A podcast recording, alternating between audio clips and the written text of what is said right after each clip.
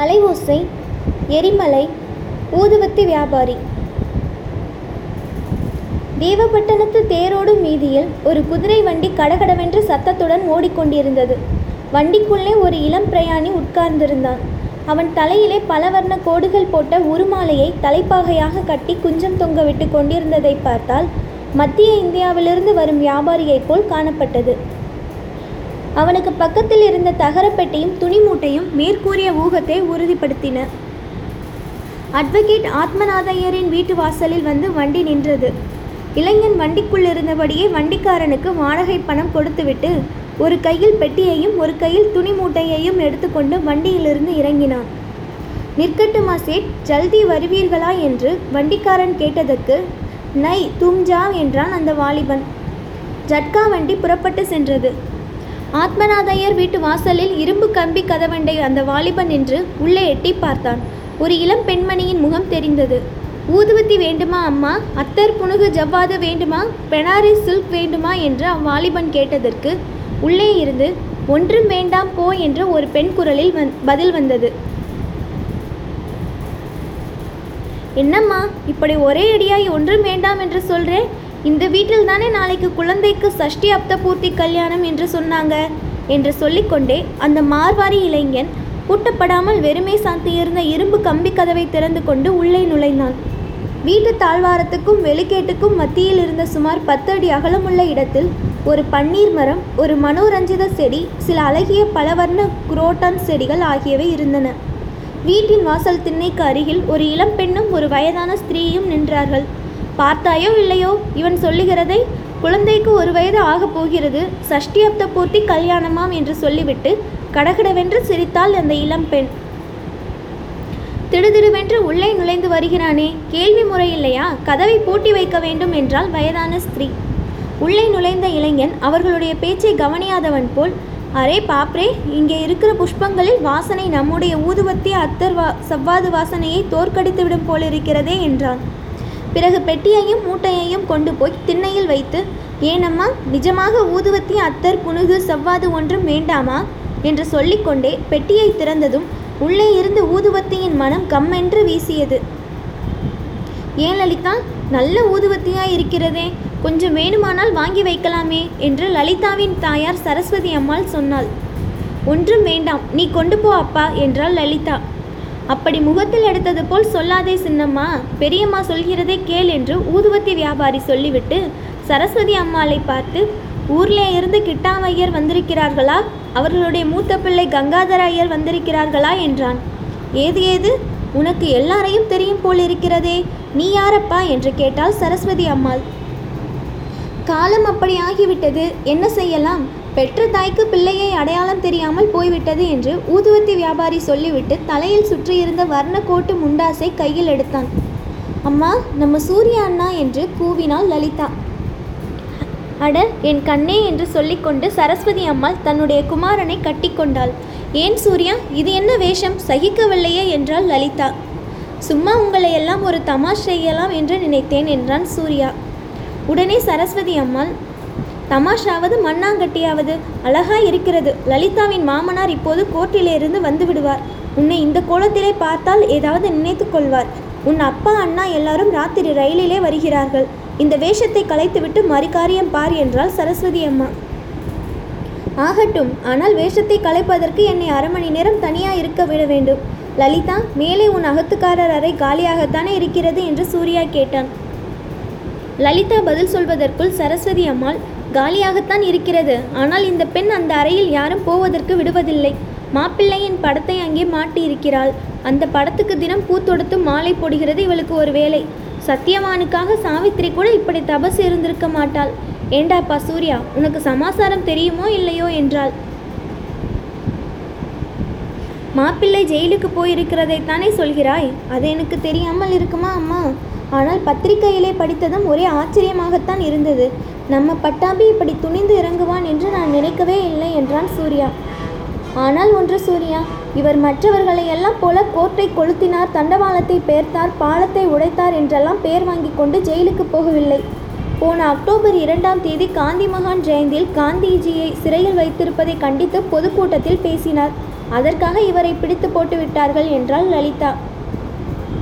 இந்த கஷ்டமெல்லாம் என்னத்திற்காக? எப்போது முடியப் போகிறது என்று தெரியவில்லை. எல்லாம் என்னுடைய துரதிர்ஷ்டம்தான். நீயானால் இப்படி அம்மா அப்பாவுக்கு பிள்ளையாக இராமல் போய்விட்டாய்.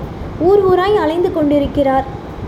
லலிதாவை எவ்வளவோ நல்ல இடம் என்று பார்த்து கொடுத்தேன். அவளுடைய தலையெழுத்து இப்படி இருக்கிறது என்று சரஸ்வதி அம்மாள் வருத்தப்பட்டு கொண்டு சொன்னாள். நம்ம ராமாயணத்தை அப்புறம் வைத்து கொள்ளலாமே. அம்மா முதலிலே சூர்யா அவன் காரியத்தை பார்க்கட்டும். எல்லாரும் வருவதற்குள்ளே என்றாள் லலிதா. உன் அகத்துக்காரரின் அறையை இரண்டு நாள் நான் அழைத்து கொள்ளலாம் அல்லவா லலிதா? பேஷாக வைத்து கொள்ளலாம். நீயும் அவரும் எவ்வளவு சிநேகம் என்று எனக்கு தெரியாதா? அடிக்கடி உன்னை பற்றி அவர் பேசிக் கொண்டிருப்பார். அவருடைய அறையிலே உனக்கு இல்லாத பாத்தியதை வேறு யாருக்கு என்றாள் லலிதா. ரேலி அறையிலிருந்த மச்சுப்படி வழியாக சூர்யா பெட்டி மூட்டைகளை தூக்கி கொண்டு மேலே போய் பட்டாபிராமனுடைய அறையில் அக் ஆக்கிரமித்து கொண்டான். அந்த அறை வெகு சுத்தமாக வைக்கப்பட்டிருந்தது. மேஜை அதன் மேலிருந்த மைக்கூடு பேனா புத்தக அலமாரி கோட் ஸ்டாண்ட் எல்லாம் ஒரு தூசு துப்பு இல்லாமல் இருந்தன. சுவர் மூலைகளில் ஒரு ஒட்டடை கிடையாது. ஒரு பக்க சுவரில் சரஸ்வதி அம்மாள் சொன்னது போல் பட்டாபிராமன் படம் காணப்பட்டது. இன்னொரு பக்க சுவரில் மகாத்மா காந்தி படம் இருந்தது. இரண்டு படங்களும் அப்போதுதான் தொடுத்து போட்ட பூ மாலைகளுடன் விளங்கின. மல்லிகை பூவின் மனம் அறையில் கம்மென்று நிறைந்திருந்தது. பின்னோடு தன்னை அறையிலே கொண்டுவிட வந்த லலிதாவை பார்த்து என்ன லலிதா மகாத்மா காந்தியையும் உன் அகத்துக்காரரையும் ஒன்றாக வைத்து விட்டாய் போலிருக்கிறதே. இனிமேல் உன் புருஷனையும் மகாத்மா பட்டாமிராமன் என்று அழைக்க வேண்டியதுதான் போலிருக்கிறது என்றான் சூர்யா. மகாத்மா காந்தி உலகத்திலேயே பெரியவர். ஆகையால் அவரை பூஜிக்கிறேன். உன்னுடைய சிநேகிதர் எனக்கு தெய்வம். ஆகையால் அவரையும் பூஜை செய்கிறேன் என்றாள் லலிதா. உன்னுடைய பக்தியை ரொம்ப பாராட்டுகிறேன் லலிதா. உன்னுடைய மாமியார் கூட காலமாகிவிட்டாலாமே. அவர் கண்ணை மூடி இப்போது இரண்டு வருஷம் ஆகிறது. போன வருஷத்தில் உயிரோடு இருந்து பிள்ளை ஜெயிலுக்கு போனதை பார்த்திருந்தால் நெஞ்சு உடைந்து போயிருப்பார். என்னுடைய நெஞ்சு கல் நெஞ்சு அதனால் உயிரோடு இருக்கிறேன். அண்ணா என் மாமியாரை பற்றி நான் புகார் கூறியதை எல்லாம் நினைத்தால் எனக்கு இப்போது வெட்கமாய் இருக்கிறது. அவரை போல் உத்தமி இந்த உலகத்திலேயே கிடைக்க மாட்டார். என் பேரில் அவருக்கு இருந்த பிரியம் அப்புறம்தான் எனக்கு தெரிய வந்தது. என்னை குற்றம் கூறியதெல்லாம் என்னுடைய நன்மைக்காகவே என்று தெரிந்து கொண்டேன். கேள் சூர்யா என் மாமியார் சாகும்போது என் கையை அவருடைய கையால் பிடித்துக்கொண்டே செத்துப்போனார் அவருடைய பிள்ளையை பற்றி கூட அவ்வளவு கவலை காட்டவில்லை. உலகமே அப்படித்தான் இருக்கிறது லலிதா. நாம் ரொம்ப நல்லவர்கள் என்று எண்ணிக்கொண்டிருப்பவர் பொல்லாதவர்களாகி விடுகிறார்கள். பொல்லாதவர்கள் நல்லவர்களாகி விடுகிறார்கள். உலகத்தின் இயல்பே மாறுதல்தானே.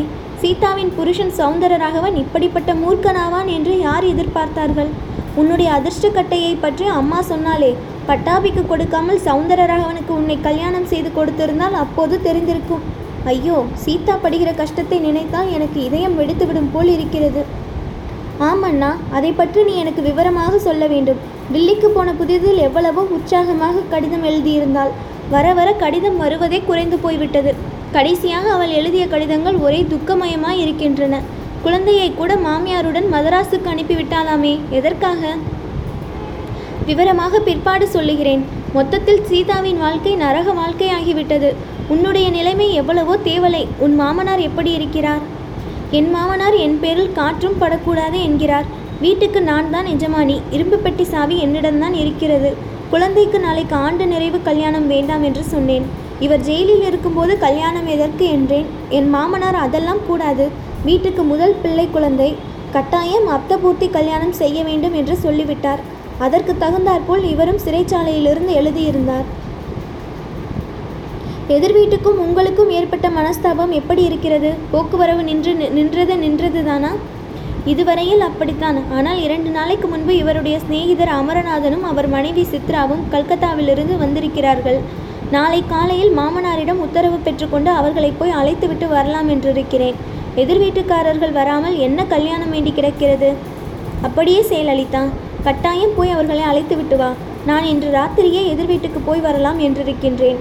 நானும் உன் புருஷனும் அமரநாதனும் எதிர் வீட்டு மொட்டை மாடியில் உட்கார்ந்து எத்தனை நாள் குஷியாக பேசிக் கொண்டிருந்திருக்கிறோம் தெரியுமா? அப்படி சிநேகமாக இருந்தவர்கள் திடீரென்று விரோதம் செய்து கொள்ள எப்படித்தான் முடிந்ததோ தெரியவில்லை.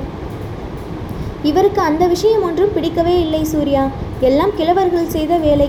தகப்பனாரிடம் உள்ள பக்தியினாலே தான் இவர் சும்மா இருந்தார். இந்த சமயத்தில் சுண்டு பயல் இப்போது நன்றாய் வளர்ந்து வாலிப பருவத்தை அடைந்திருந்தவன் தடதடவென்று மாடிப்படி ஏறி வந்தான். சூர்யா வந்திருக்கிறானாமே எங்கே என்று கேட்டுக்கொண்டே இறைக்க இறைக்க ஓடி வந்தவன் சூர்யாவை பார்த்து திகைத்து நின்று ஐயையோ இவனா சூர்யா? முகத்திலே மீசை வைத்து கொண்டிருக்கிறானே என்றான். சுண்டு என் மீசை உனக்கு பிடிக்கவில்லையா? அப்படியானால் அதை எடுத்தெறிந்து விட்டு மறுகாரியம் பார்க்கிறேன் என்று சொல்லிவிட்டு சூர்யா முகஷவரம் செய்து கொள்ள ஆரம்பித்தான். வடநாட்டு உடையை களைந்தெறிந்துவிட்டு வேஷ்டி ஜிப்பா அணிந்ததும் பழைய சூர்யாவாக காட்சியளித்தான்.